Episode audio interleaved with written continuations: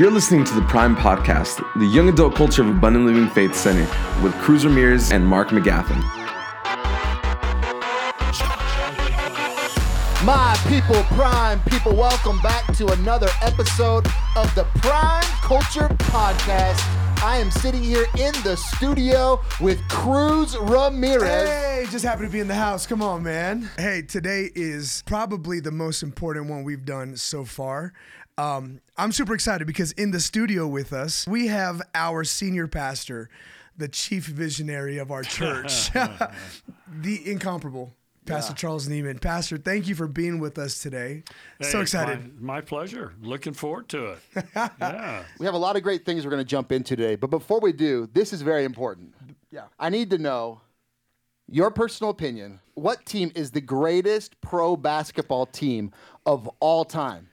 Of all time. Don't look at me, Mark. I'm I'm de- I'm deferring to the one who can speak m- to more time than my time. So Yeah, you're trying to get me in trouble here, right? Yeah. First off, before, before they hear a word There out it of me, they're already, already angry.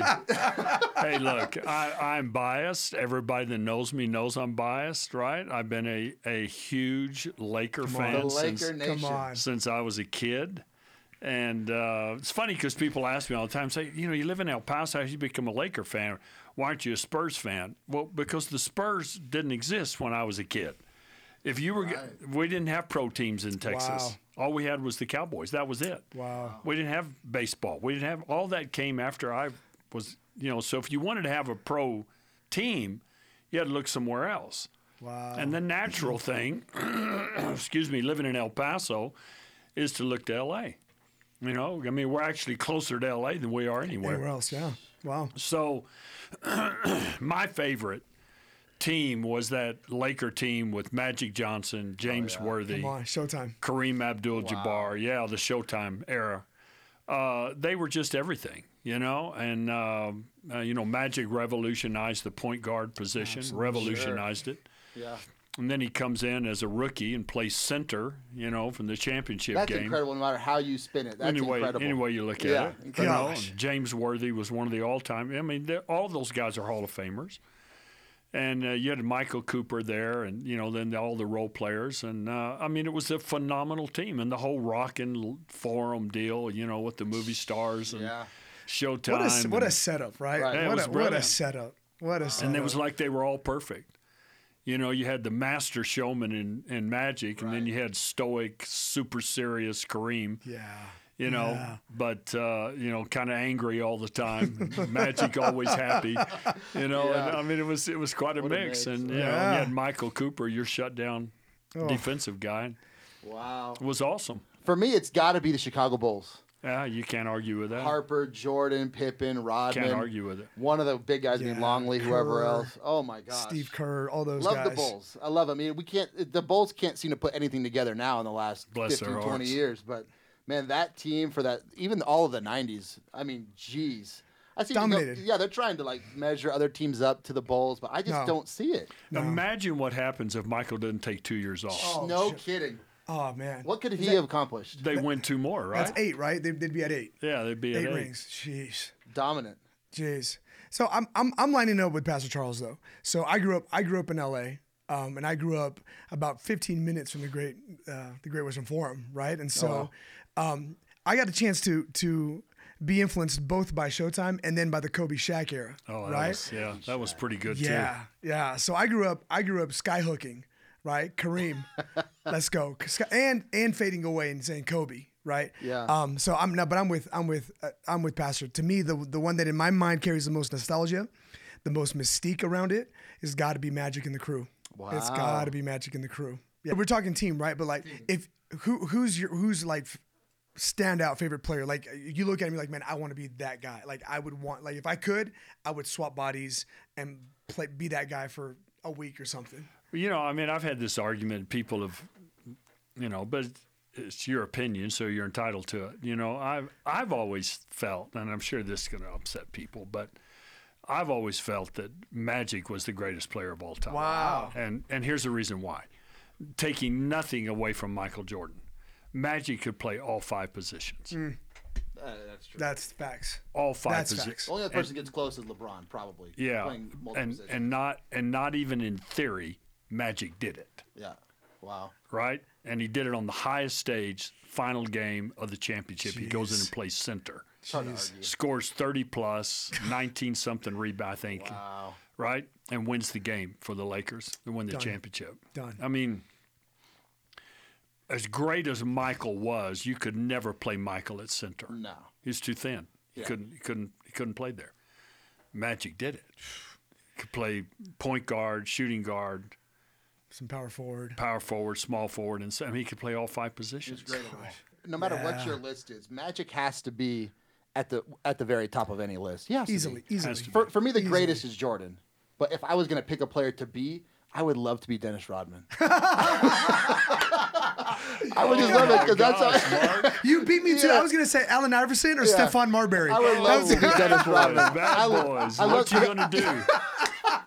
I was a huge fan when he was in the league. Oh my I gosh. thought I thought he was astounding. yeah. He made every team he was on better. Absolutely. Leveled him Every up. team. Well, Absolutely. you know, all these great teams that uh, that we look at in all professional sports, they're full of great talent great leaders, people that are idolized in some respect. People grow up wanting to be like them. We see even with Michael Jordan, you see Kobe Bryant with so many similarities between their game, and we focus a lot of the players. But I think that when it comes to having a great team, the players, of course, are important, but I think that we have to take a look at the front office too, because they are the ones really building this this team. I think you look at the Warriors, for instance. I mean, they built that team, and you know when we're when we're talking about it, I start looking at it, you know, for us in church life, and how important it is what we are building. Yeah. And so we're we're we're sitting here at the East Church, and we're surrounded by the the vision of what God placed in in yours and Pastor Rochelle's heart all these years ago, and it's to me it's it's it's just incredible to think of, and kind of want to dig into that a little bit. And I mean, did you ever think back at the beginning that this is what God would be doing? You know, Mark, I'd love to say, yeah, yeah, I saw it all, but that'd be lying. You know, um, you know, we always thought, e- even when we had 200, okay, um, we always thought that that God God wanted to do something big in our community because our community is a big community. I mean, there's 700,000 people live here, uh, maybe more. Um, you know, it's not as big as some, but it's not small either. And so we always felt like, like you know, uh, we should we should do something big here. And and then the pattern in the Book of Acts is big churches. You know, they they they were large. You know. Uh, I've heard. I mean, I, who knows? I mean, you can't. Uh, none of us were alive back then, but I, I've heard that the uh, church in Jerusalem was fifty thousand people. You know, Wow. Wow. and um, at its height, you know, before they got dispersed. You know, but it's a gigantic church. That's a big church today. Uh, back then, it was huge. Um, so, you know, I, we always felt that. Um, I we we had uh, we were still downtown in that original sanctuary that sat about 800 and I was uh, speaking at a friend of ours church in Albuquerque, and I was supposed to be able to catch a flight and fly in on that Sunday morning in time to do the service. It was weather, and flight got canceled, and I had to miss. So I was in the room waiting for the next flight, and I was just really frustrated. And I was just walking around, and I thought, well, I'll just pray for the service. And so I was, you know, praying for the service taking place here in town. And I remember I was, uh, I remember the very hotel I was at. I was at the Marriott there, right on the freeway, you know. And I was standing there, and in my room, I had my eyes closed, and and very seldom does God deal with me like this, but I just saw a vision, and in this vision, I saw a building, and the building looked like the building we're right outside of right now, the East Sanctuary. It looked just like it. And I remember I was standing on the stage and I could look and it went around kind of like like this one does. It wrapped around and people were up like level with me. And I was like, I've never seen anything like that. And there was a there was a floor, but what I kept looking at was like what we now call the risers, but nobody was building churches like that then. Everybody was a flat floor Yeah. and a balcony. Those were churches, and there was even movie theaters were flat, you know, a slope floor and a balcony. The only buildings that had risers were basketball arenas. Wow. And nobody built a building like that until John Osteen built Lakewood in Houston for for the church world. The original Lakewood. The the small sanctuary, the 8,000 seat sanctuary. So um, you know, I saw that in my vision and it was just packed. In fact, I can close my eyes right now and still see it and and uh, and I heard the Lord speak to me, and He said, "One day you'll pastor a church like this, and you'll have ten thousand people in it." And I mean, we were pastoring a church maybe fifteen hundred, and there were no ten thousand member churches back then that I knew of. I'm sure there probably were somewhere, but not in my world. I came home and I shared it with Rochelle, and Rochelle was like, "Yeah, right, great, amen." You know, I mean, I mean, it, it, I mean, it wasn't like uh to us. it was like, well, yeah, that would make sense because of the size of our community, you know, and and we Rochelle and I always thought about things as being relative, you know. I tell people I spoke at the biggest church in the world years and years and years ago, and they said, "Oh, you spoke at Dr. Cho's," and I said, "Yeah, I've, I've spoken there, but." The biggest church in the world that I knew about at the time was a church I spoke at in Adairville, Kentucky. People say, well, you know, Pastor, what? Okay, but listen, there's a thousand people in the city and 300 were there on Sunday morning. Wow. It's the biggest church in the world. It's incredible. It's a third of the population of the town comes to his church. There was there was not a sheriff, a judge, a mayor, anybody got elected in that town without that pastor, without that church supporting him Wow. He was the central figure. I mean, that church is the central figure of the community.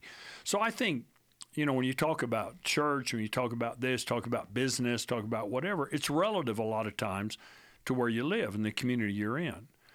So I've never, never been intimidated by uh, somebody's church in a town of five million.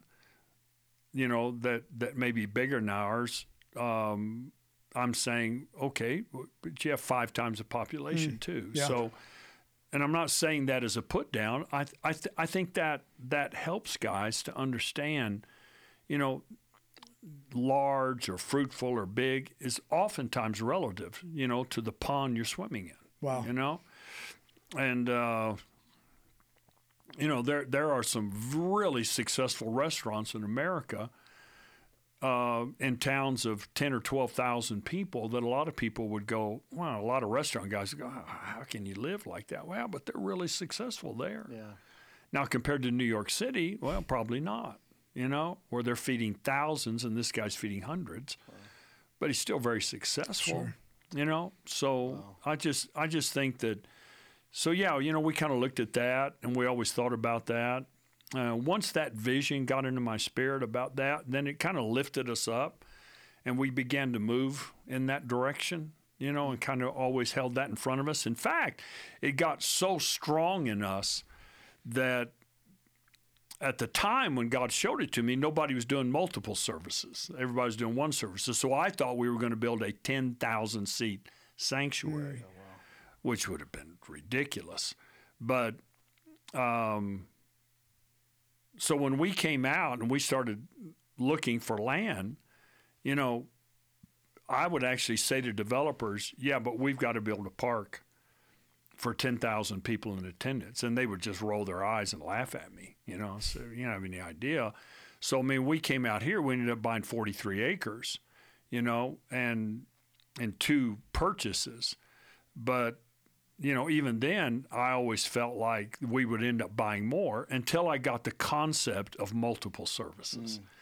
And once I saw that concept, which God had to take me to Michigan and preach at a church there that did multiple services, and I remember in between services, I called Rochelle and I said, "We can do this. That's incredible. Wow. you know, that's we incredible. we can do it."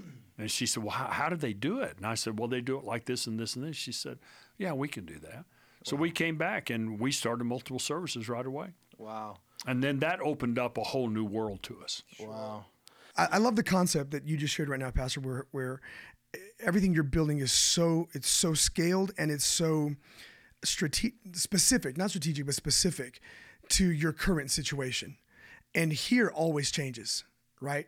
Um, about 13, 14 years ago, my my experience here at Abundant Living was I was up at the very almost very top of the risers during a Thrive conference.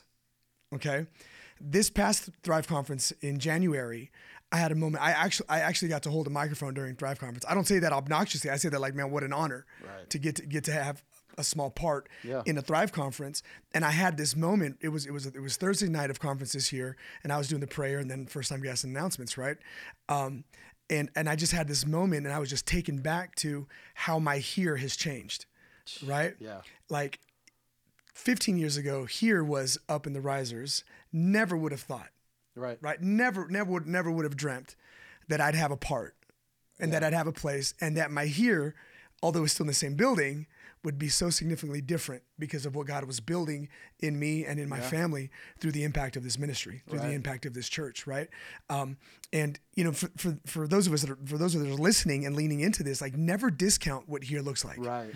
right? Never discount what here looks like, and never never sell yourself short. I love what Pastor said. This is one of the things that I love about our pastor is that like he will grit up and square up and boss up with anyone, right? And I love what he said. You know, man, I'm not going to be intimidated by someone who's who's in a city of five million. I, Yeah. I, I, I agree with you, Pastor. I, I think you put you put you you put our team in a city of five million. We run that town. I, I, I believe that God has put us in our city, right? And I think I think we'll grow to where wherever our our location is. But something that just oozes out of that statement that I'm not intimidated of of by someone who's in a bigger city in a bigger environment than me. I'm going to do the most I can here. Uh, that something that oozes out of that was Pastor Rochelle's commitment to excellence, Oh, sure. which is we're going to do our very best here now our very best with what we got where we are mm-hmm. you know? And man i think i think that you and i you know, i mean and i'm sure everyone that's listening you've all got stories of how the church has impacted you.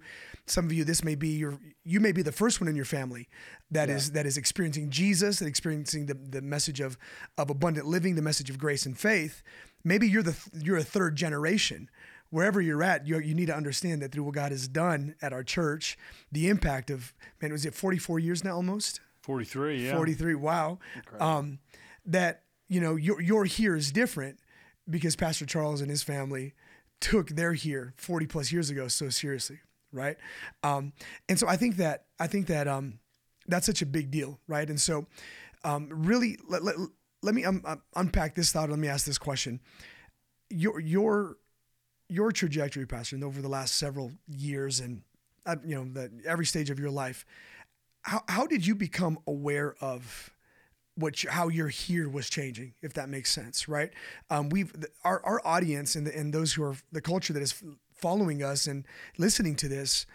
They're, they're in some tension right now, right? Mm. I'm not I'm not a teenager anymore. I just finished college. Yeah. You know, I don't have a full blown job, but I'm not a kid. I've got my own money. I've got some autonomy. And so I'm trying to figure out what here looks like for me and what to do here. Right. And so in some of those transitionary periods for you, when things grow, when things grew, when things leveled up, when the budget got bigger, when the when the congregation went from two thousand to six thousand, you know, when you went from Shannon to Jared, or you know what I mean? Like now we go from one to two. Like give, give us give us some nuggets on on really just how you how you managed. Okay, I'm I'm analyzing my here, and here's how I'm going to move forward. Yeah, glad to. It's a great question. The, before I answer that, I, I would add this thought to the previous thought. When you when you realize that that you know you're doing the best you can with what you've got where you're at, and because you're doing that, then size is relative to the community or the place where you're at. It it does two things. Number one, it when you understand that, then you can walk into a room and you feel comfortable with anybody who's in the room. The other thing that it does is is that it should create in you that anybody that comes into your room feels comfortable. Mm. Because you know, like this guy that I told you about in Adairville, Kentucky, right? I could he's probably in heaven now, but I could have picked him up and taken him around anywhere and there would have been nobody in the room would have known who this guy was ever ever ever and sadly in some settings might have been Oh, how big is your church? 300. Oh, bless your heart. Wow. Because they didn't understand the dynamic, you know? So I think you have to be careful, you know, um, and you, you got to always make room for, for guys and for people.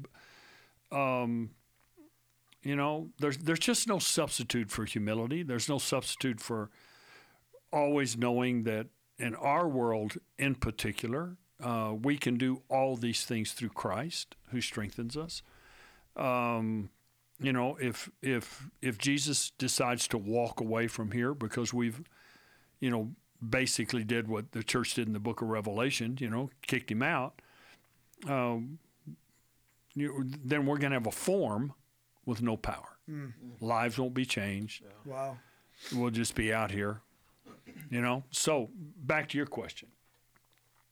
Um, you know, I, I, I think, uh, and for me, and I can only speak for me, um, I think there was a combination of things that kind of, you know, and and that is is that I never, I never think, never, even today, do I ever think, well, this is it. You know, because I look around me and I see so many people in my community uh, that aren't in church. Not only not in ours, aren't in any church. Um, you know, there's probably roughly 20% of our population of our city that considers themselves members of a church. Any church. Well, that leaves 80%. Wow. You know, so, you know, we the fields are still wide unto harvest, you know. So I think I think that. I think the other thing is is I think what really helped me a lot was decades ago I heard from Tommy Barnett, you know, he dropped these one-liners on me over the years and one of them that just really impacted me was the message is sacred, the method isn't. I think what always helped us was that we've never been married to a method. And when I when I when Tommy said that to me, and then I I was started reading the Gospels, uh, and nowhere at any time did Jesus teach method. Ever, ever, ever. He never taught method. He mm. taught message, and his message transcends all the generations. But he never taught method. Why? Because he didn't know methods? No, he knew tons of methods. But n- being who he is, he that was, is, and is to come, right? Being who he is, he knew he could see down the history and he knew methods were going to change. Just take the message and then wrap the method around it.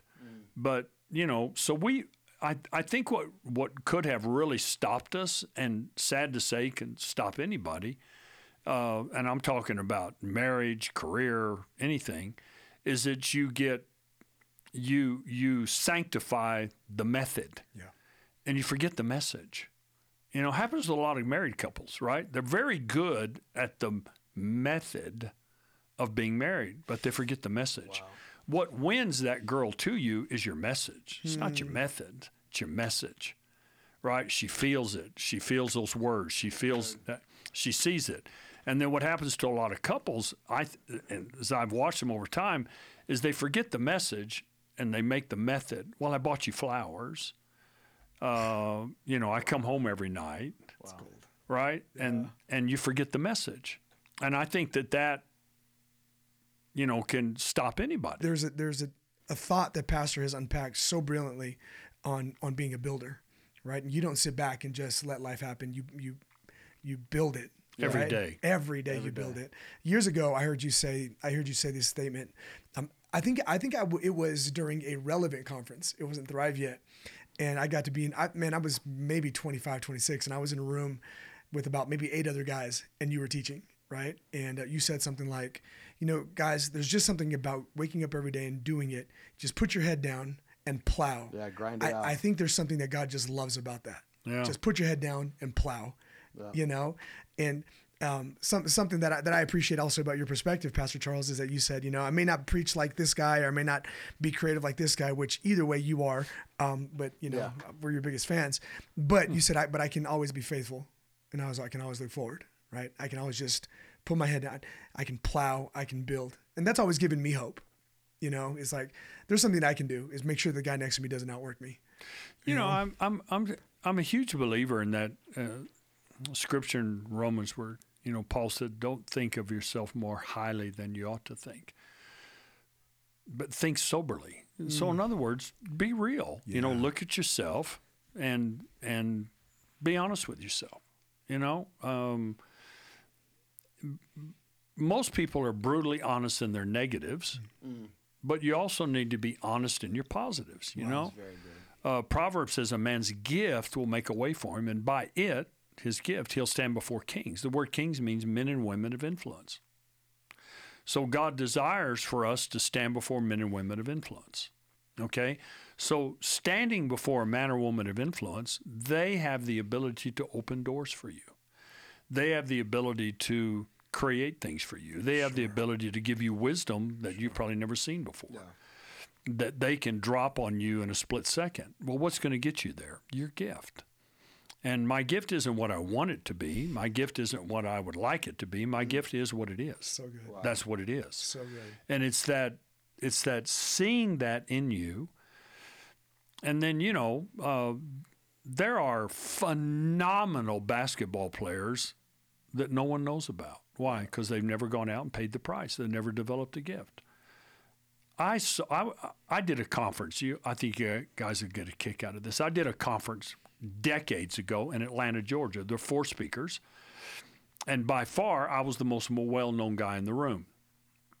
I don't even remember who the other two guys were, but there was another guy who spoke the night before I did, um, and uh, people were talking about him, small circles talking about him, and his he was known as uh, Pastor T.D. Jakes, and Pastor T.D. Jakes uh, came in and spoke, and you know.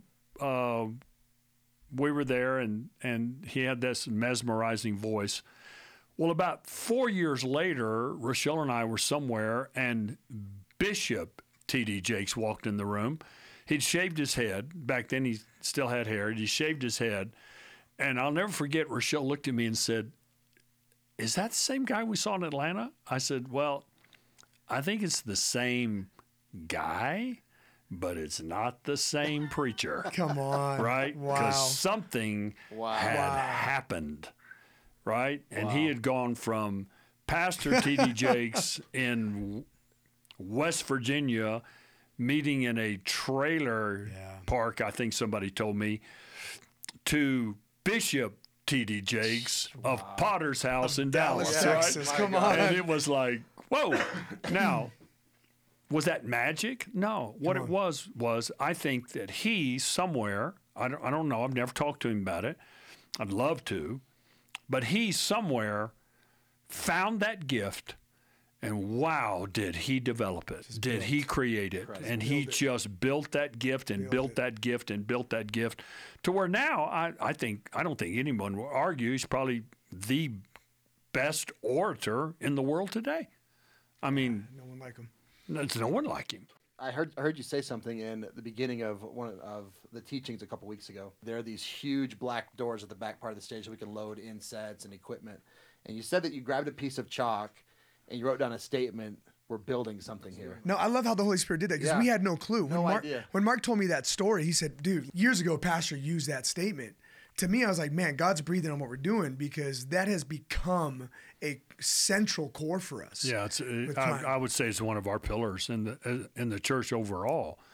You know that we're building something here. Wow. You know, and and to me, it came down to years ago. Years ago, and just looking at my own life and deciding, okay, who am I going to be? You know, and and and what is my impact going to be in the world? As a husband, as a father, as a grandfather, as a pastor, as a teacher, as a friend, as a citizen. What am I going to be? And to me, you have you have you have two choices. You're either a builder or you're a destroyer. Mm. Which one are you going to be? Right? So when I drive home tonight and I park my car and I walk into my house, am I going to build the people in this room or am I going to destroy them? Right? And, and and when I when I come to work, right, am I going to build people? I'm going to them. That doesn't mean that you always have to be huggy, kissy, and puppies and all that. I mean, there's times in building that you have to correct, right? sure, God's yeah, always building us, but the Bible does say that He corrects us. He He He chastens us. He rebukes us. I mean, it's all there in the New Testament. I mean, He does it, but in the process, there is that overall building thing, mm. right? And so, am I going to be a builder? And anybody can be a builder. Being a builder, having that written over your life, I'm a builder. I'm going to build people up. I'm going to encourage people. I'm going to help people. I am blessed to be a blessing. Yeah. You know, everything God does is to build you us, to build us. So, you know, how am I going to be with my wife? How am I going to be with my kids? How am I going to be with my friends? How am I going to be with the guys I work with? Am I a builder? You know, I mean, it's little sayings, right? Are people glad when you come in the room, or are they glad when you leave the room? Right? I mean, which is it? Right? Yeah. I mean, uh, and and and no one decides that but me. I decide that. I decide that every day. What are you going to be? You're going to be a builder, or you're going to be a manager. You know, mm-hmm. there's a lot of managers. Managers are, I'm not trying to build, I'm just taking care of what I got. Well, that's a very selfish attitude, you know? And honestly, if you're not building something, that thing by nature is going to deteriorate. Yeah. Right? Again, we're back to marriage illustration, right? A lot of guys had good marriages 10 years ago. It, it's not that way now. Yeah. Now, they're not at the divorce attorney, they're not there, but you can see the boredom. it's dripping off of them, hmm. right? They're just, they're bored. They, there's no effort made anymore to build, mm. you know? And what are you going to do with your kids? I mean, you guys got little kids, right? Are, I mean, you going to build them? You know, you going to build them? You know, a lot of parents, they're destroyers. Wow. You know, what what are you going to be? You know, what what what's your church going to be? What's your business going to be? Okay, you want to be in business. You want to build a big business. Okay, but but why? Why do you want to build a big? Why make a lot of money? Well, if your own goal is to make a lot of money, then you know, there's a lot easier ways to make a lot of money. Go into criminal activity, right? You make a lot of money, but you're not building anything Yeah. Yeah. Yeah. right? You're not building anything. There's nothing there, right? Wow. I mean, you know, I mean, you know, you, you guys have heard this a thousand times, right? You go to London. This is one of the things that really struck me. You go to London, and there's Churchill Street, there's Churchill statues, there's Churchill Hotel, Yeah. there's Churchill Restaurant, Churchill. He was one of the most criticized men of his generation, right? But none of the people that criticized him have anything named after him, no streets named after him, no hotels, no statues, no nothing, right? Nobody builds statues to, to destroyers. They build statues to builders, you know, and they're the ones that leave a mark. They're the ones that, that people love and they want to be around you. And, and, and when your life is over, they're going to cry hmm. in gratitude Wow. you know, because you were in their life instead of, wow, I wish I could cry, but I'm really glad they're gone. You know, I've done those funerals. Yeah. Wow. I have. I've done those funerals. You know, where everybody was just sitting there saying, you know, you walk up and say, I'm so sorry for your loss. No, don't be. Hmm. Sheesh. He was horrible his entire life. Oh, Wow. wow. No, I'm not. No, be a builder. Don't be, and then you know, don't be a manager. Don't be a caretaker. And so, what stops people from building? Here's a couple of thoughts. Right? What stops people from building? Number one, you got all kinds of excuses why you can't build. Yeah. Right? The economy. The president's a Republican. The president's a Democrat. You know, you've got all these reasons. You know, you got this reason, you got that reason, you got this group. This group has stopped me. That group stopped me. If my aunt had been an uncle instead of an aunt, my life would have been better. I mean, you know, you've got all of these reasons, right? Yeah. They're everywhere. One day I was at a pharmacy, and behind me, behind the pharmacist where I was paying, there was a sign, and they said, "Ask about our flavored syrups for your medicine for your kids." And they had all these flavors, right? And I looked at it and I told the guy, I said, Man, I wish they'd had that when I was a kid, you know? And he said, Yeah, me too. And I walked out, and as I'm walking out, right, I heard this voice in my spirit. It had to be the Holy Spirit. And he said to me, He said, Excuses are like that syrup. Wow. I said, Excuses just help you to swallow failure. That's all they do. Gosh. And and I was just like, okay. so I started looking at my life. You know what what what excuses am I using? Wow. Right? What excuses? And I remember that time. It was when we were thinking about building this sanctuary, and I had a list of excuses why we couldn't do it. Mm. right? And I just finally said, you know, so I'm using excuses not to build, right? I mean, it's right there, Right there. right? And then the other one that stops people is you you find somebody to blame. You got somebody to blame. Wow. I got to find somebody to blame, Wow. right? It's not my fault. Hmm. It's your fault, hmm. Wow. right? And and listen, I, I know I know people make choices that affect us that we don't that we would have never asked them to make. They affect us. You know, but I also say that okay, so you're here. I know a young man that grew up in South El Paso. This is a true story. I know him. I know his story. Grew up in South El Paso. Everyone around him was in gangs, went to prison, or got killed. That's what he told me. All of the kids that he went to school with were in gangs, went to prison, or are dead. He's on Dallas SWAT. Wow. Same environment, same area, same everything. So explain that to me, Wow. Wow. right? Wow. because his mother told him, You will never do that. And she told him, You're going to achieve this, and you're going to do this, and you're going to achieve this, and you're going to do this. So he was raised in that same environment. So, you know, people always say, Well, this and this. And I always say, Yeah, but I can give you a thousand examples of people that Absolutely. rose above it, came out of it, Absolutely. overcame it. Yeah, was it harder for him? Absolutely, it was harder for him. No doubt. I'll give it to him. Am I going to say that my path was e- harder than his? That's a joke. That'd be an insult. Hmm. My path was much easier than his. But he chose to quit blaming and this and that, right? And we live in a culture that there are people that are always trying to say, here, blame this one, blame this, blame that, blame this. Hmm. And you can, but you're not going to build. You're not going to go anywhere. You're just going to sit there in, in that little circle of blame and pity and people patting you and telling you how sorry they are, and you're crying. Oh, come on, man. You know, at some point, and I'm not trying to be, be ugly and make anybody mad, but at some point, to me, you got to get up out of the corner. You got to quit laying there in the fetal position, sucking your thumb, and you got to get up and you got to get in the game. Come on. That's right. You got to get in the game. Yeah. You got to get in here. And in the game, you're going to get some bruises. Your uniforms are going to get dirty.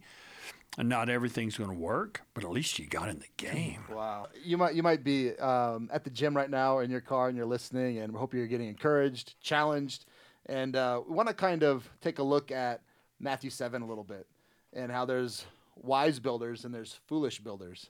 You as a listener, you as a as a person, as a follower of Christ, you're building something, and I think that when you're look, talking about foundation, you have to look at the quality of the substance that's going into the foundation. Mm. And so, as we're, we're building our lives brick by brick, what are some essential bricks as a young adult is building their life Yeah. that you would say this is something that you need to put in your Yeah, what's man. I'll just blocks. rattle them off for you, right? Yeah. In no particular order of importance. To me, this is not up and down line. This is horizontal line. Yeah, right? They're all equal. Number one, or one of the first things I would say, this is going to sound funny, right?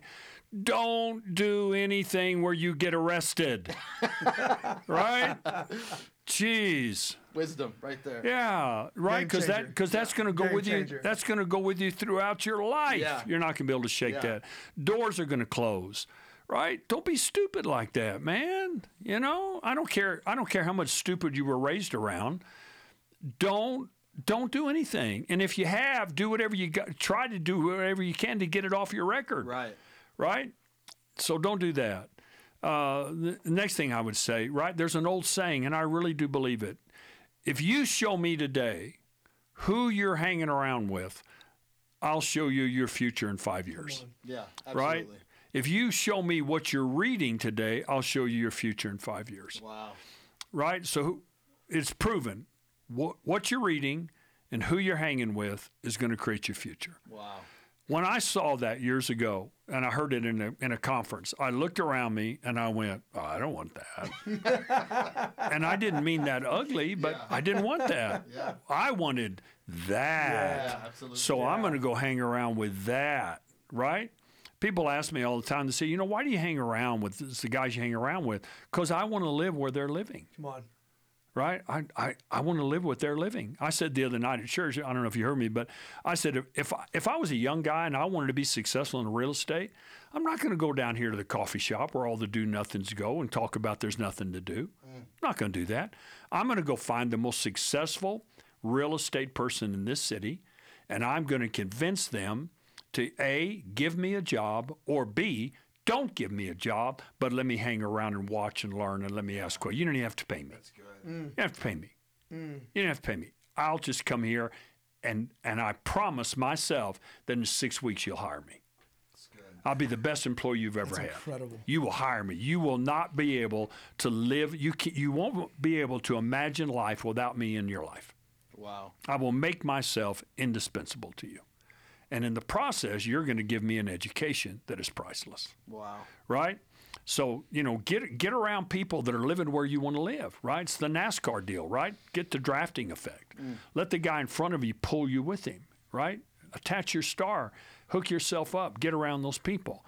Uh, the other thing I, I would I would say is, you know, take care of the smalls in your life. Wow, that's good. Right? Jesus said, if you're faithful in the smalls, you'll be ruler over much. Why? Because much is made up of hundreds, if not thousands, of smalls. Mm. You know, we, we pastor much here, the three of us in this room. We pastor much. We make big church look simple, right? But we all know it's not simple. But the reason why it looks simple is because we have hundreds of people every week taking care of the smalls, right? Right? When those nursery workers walk in those rooms, the the wipes are there, the diapers are there, the toys are clean, everything is set up, security is in place, everything is set up. Why? Because we have people that are taking care of the smalls. And if you don't take care of the smalls in your marriage, if you don't take care of the smalls in your health, right? Well, I go to the gym every day. Yeah, but you eat a brownie Sunday every day too. And no matter how much you spend in the gym, you're not going to work off that. So it's you do the much, but you're not take care of the small. And so you know, I, I've I've really endeavored in my life, right? Uh, Zechariah says, "Despise not the day of small beginnings." Job eight says, "Though your beginning was small." So everything God does, He starts small. Mm. I don't know why He's in love with small beginnings, but He is. He starts small. Kingdom of God is if a man should cast seed into the ground. Well, why? You're God. Why don't you just start with the whole stalk with the corn, with the corn? I don't know. He starts with the seed. It's the way he loves to do things. He loves to see things grow. He loves to build things. So take care of the smalls in your life, right? In your marriage. Tell your wife you love her. Yeah, fantastic. Tell her you love her. Fantastic. And not on Valentine's. Tell her you love her. And not just when you want sex. Tell her you love her. Take care of the smalls. Show up during the week with a bouquet of flowers or something that she totally unexpects. Take care of the smalls. Wow. Take care of them with your kids. What are they listening to? What are they watching? Who are they hanging around with? When you take them over to your cousin or to the cousin's house, what's going on back in that room? Mm. Are you taking care of that? That's right. You know, one, one of the things that I love about your story, Pastor, is that it began with young adults. You know, it began with with a passion and a ministry towards and, and serving some high schoolers, some college students yeah. while you're in college. Yeah. Right. Um, and I, I, think that it's it's really cool that we get we we get the opportunity to minister to young adults and just yeah. really carry on that legacy. Um, and and if you could give give us some of the give give us some of what, what you see or maybe maybe as as our senior pastor where you'd like for this to go, you know, in, in terms of the responsibility our young adults take in ownership of the church, ownership of their faith, ownership of what we're building here in this house, mm-hmm. right? Um, and in that, you know, one of the conversations that you and I had recently was, you know, Cruz, I'm I'm a little nervous about the next generation. I'm a little nervous about their ownership of faith, ownership of their lives, ownership of this church specifically, you know. And so, um, I, would love for us to be able to hear what's in your heart for for these young adults and their role in where God has taken our church and where you see our church going. I, I'm I'm concerned that there are some, and I'm not I'm not making a blanket statement by any means, but I think there's some that that somehow think that that this church thing, this life thing, is easy. Hmm. And it's not. Um, Jesus never said it was easy, didn't even hint that it was easy. Um, it's a fight, you know, and and you have to be you have to be willing to fight. You're gonna have to fight for your health. You're gonna have to fight for your marriage. You're gonna have to fight for your career. You're gonna have to fight. Gonna have to fight for a meaningful relationship with God. You're gonna have to fight, and you got to be willing to fight. And in the process of fighting, you're gonna get smacked. Okay, you're gonna get knocked down. Paul said, "I've been knocked down, but I wasn't knocked out." Right? Paul got knocked down. Paul got knocked down. Well, if Paul got knocked down, what are the odds Charles is going to get knocked down? Pretty good, right? So you know, I think I think you have to be you have to look at it. I think you have to you have to be willing to say, uh, which I, I think I think my generation pretty good at this, is that you know we we respected what those that were ahead of us had created, and we respected it, and we didn't see it as something that needed to be destroyed. It was something that needed to be built upon. Wow. You know, I don't think this is original with him, but Joseph Prince said to me once, he said, you know, people ask me all the time that he ask him all the time, where'd you get this revelation on grace? He said, I can see so far because of the shoulders of the men I stand on. And, you know, he always honors the fathers of who we are today. Um, you know, go learn from those guys. Go go pick up an Oral Roberts book and read it. Go pick up a T.L. Osborn book and read it. You know, uh, go pick up a book by Brother Hagin, Kenneth Hagin, and read it. Go get an E.W. Kenyon book and read it. You know, go pick up an F.F. Bosworth book and read it. You know, go back and get an Og Mandino book. You know, go hmm. get a Napoleon Hill book. Go get those books and read them, and understand how you're able to stand so high because of the foundations these guys laid and honor that and respect that and understand the sacrifice because you're going to be called upon to make a sacrifice. Hmm. You know, you're, you're going to be called upon. You know, I've had a great life, but I've sacrificed a lot, you know? And so you know, I've sacrificed a lot of friendships. You know, I've sacrificed a, a lot of nights away from home. You know, I've sacrificed a lot of you know, whatever. Everybody has, and some have paid much more than any of us can conceive of. You know, Tommy Barnett's got two cousins that are buried in India. You know, they never brought them home. Gave their life. Gave their life. You know, and nobody even knows. Right?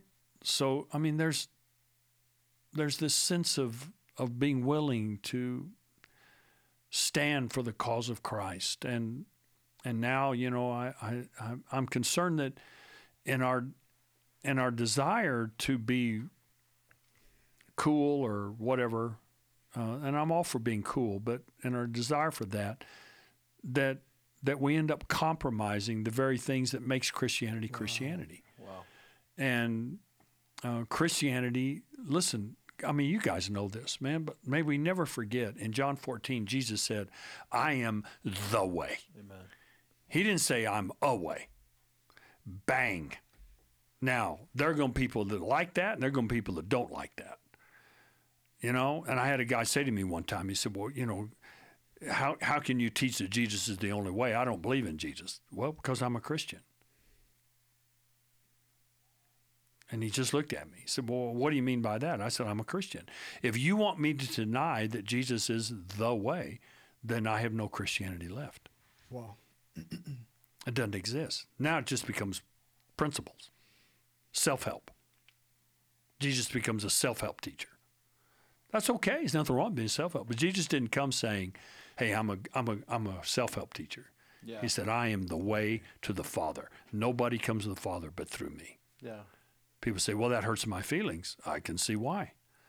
But I believe that.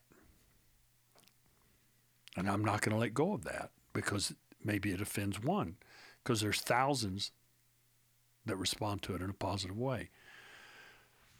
Christianity is not this this uh, beautiful Hallmark card. There's an edge to it the book of Ephesians calls the Word of God the sword of the Spirit for a reason. It is a sword. There's an edge to it. Mm. And we we must be careful that we don't yield it or wield it as a weapon to hurt other people. But by its very nature, right? It, it draws lines. It it does. Either you believe or you don't. You accept him for who he is or you don't. That's okay. I don't get mad at people because they don't. But I'm not going to change because they're mad. Mm-hmm. And I don't have a solution for that.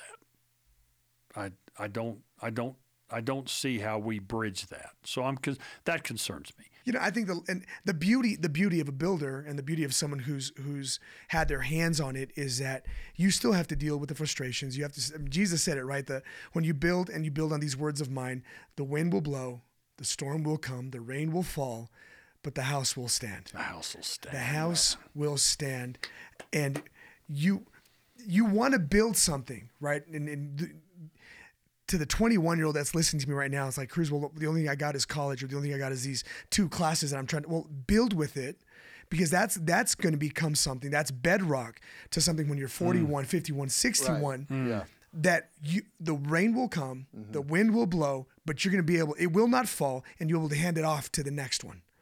You'll be able, you know, you're what you're building here, you'll be able to hand it off there. Yeah. You know?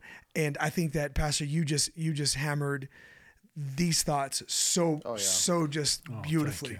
I mean, so beautifully. And it it all begins though. It all begins with building on the words of Jesus. Right. He is not a way. He is the way. The way. He is not optional.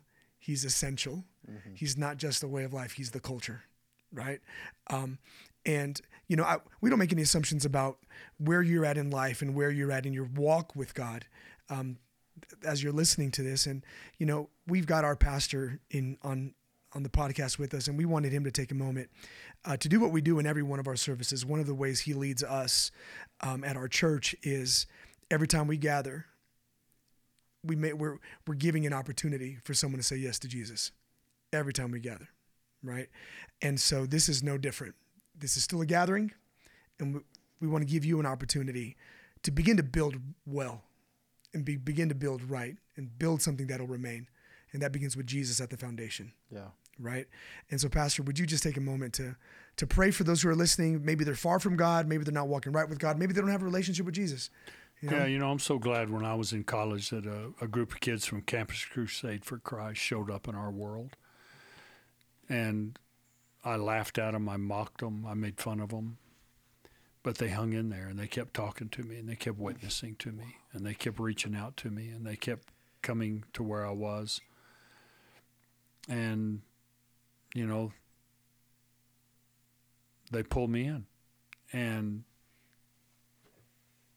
so, you know, I'm so grateful for that. I can't imagine where my life would be today. Um, you know, Jesus has been with me now for 50 years and more than 50, actually. And so, good and bad, thick and thin, you know, he's been there. He's been the one constant, uh, always the same. And the great thing is, is he wants to be that way with all of us and and he doesn't matter where you've been. He doesn't matter what you've done. Doesn't matter to him what you should have done that you didn't do, or what you shouldn't have done that you did do. It doesn't matter. It matters from the standpoint of he wants to save you from each. Sin carries guilt. I don't care how you wrap it, how you fluff it, how beautiful you make it, how many commercials they do. Uh, it carries guilt. We have in us in the book of Ecclesiastes it says that God has set eternity into every man's heart. So every one of us has that sense of connection to eternity. And eternity does not begin when you die. Eternity begins right here, right now. Jesus said, I've come to give you eternal life, to connect you to that eternal life. And so, you know, all of us have sinned. It's the one thing we all have in common. Doesn't matter if you live in Texas or you live in Singapore or you live in Australia or you live in Africa. It's the one thing we all have in common. We've all sinned.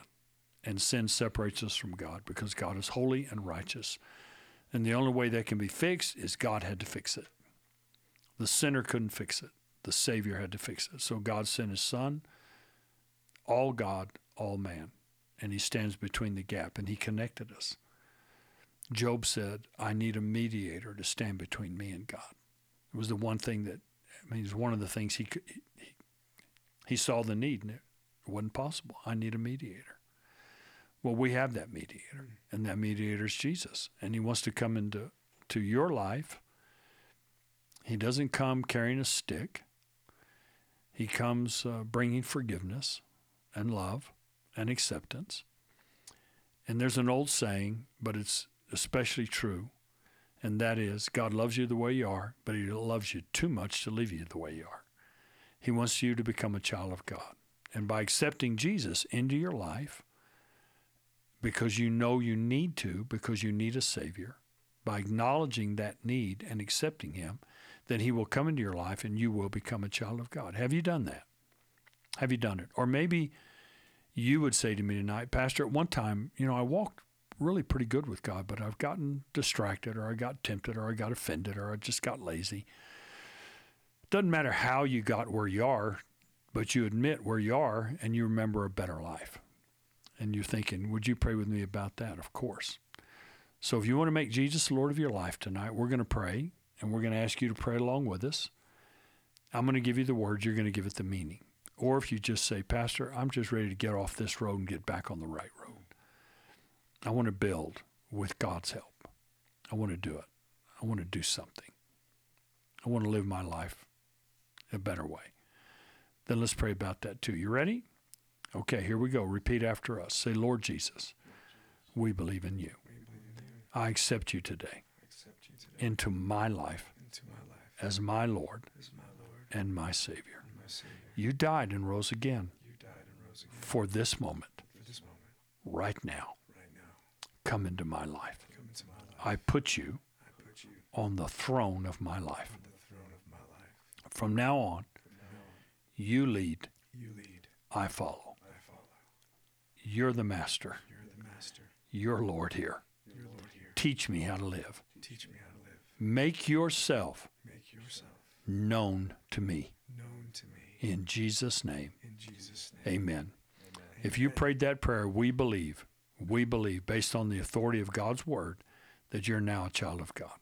So find a good church, right? And if you can't find one where you live, they're hard to find, or you're out somewhere, tune in to us. Watch us live stream. You can pick us up all the time.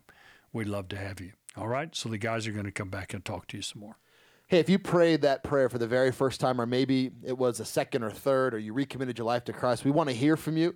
Uh, DM us at this Prime Culture on Instagram. We want to hear all about what God's doing.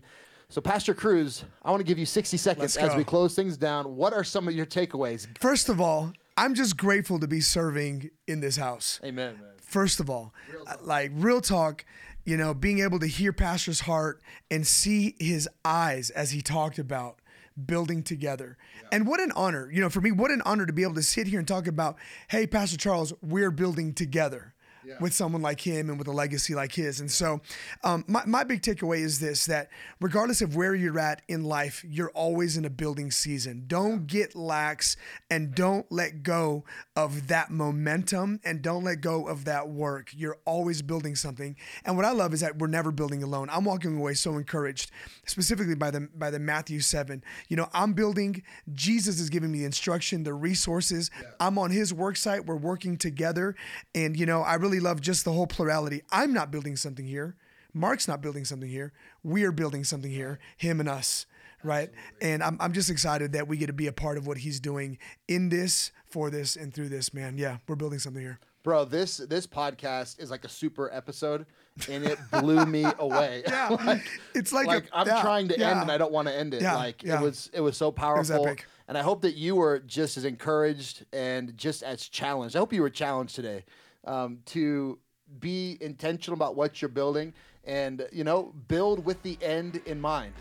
You know, our next culture night is coming up on March the 19th at Epic Rail, Rail Yard. Yard, 7:30 p.m. It's gonna be a great night. It's gonna be great. We haven't had a culture night in a while. Yeah. And so this is our first culture night in almost two months. So You, you need to be there. absolutely. I'm convinced that friends don't let friends miss culture. Come Night. on. Just so excited about the season that God has us in. And great things are coming. We got more podcasts coming your way. Let's go. Hey, Fridays are Prime Day. Yep. dropping. We'll see you back next week. Tell your friends, share it, like it, rate it, all of it. Do it all for the culture.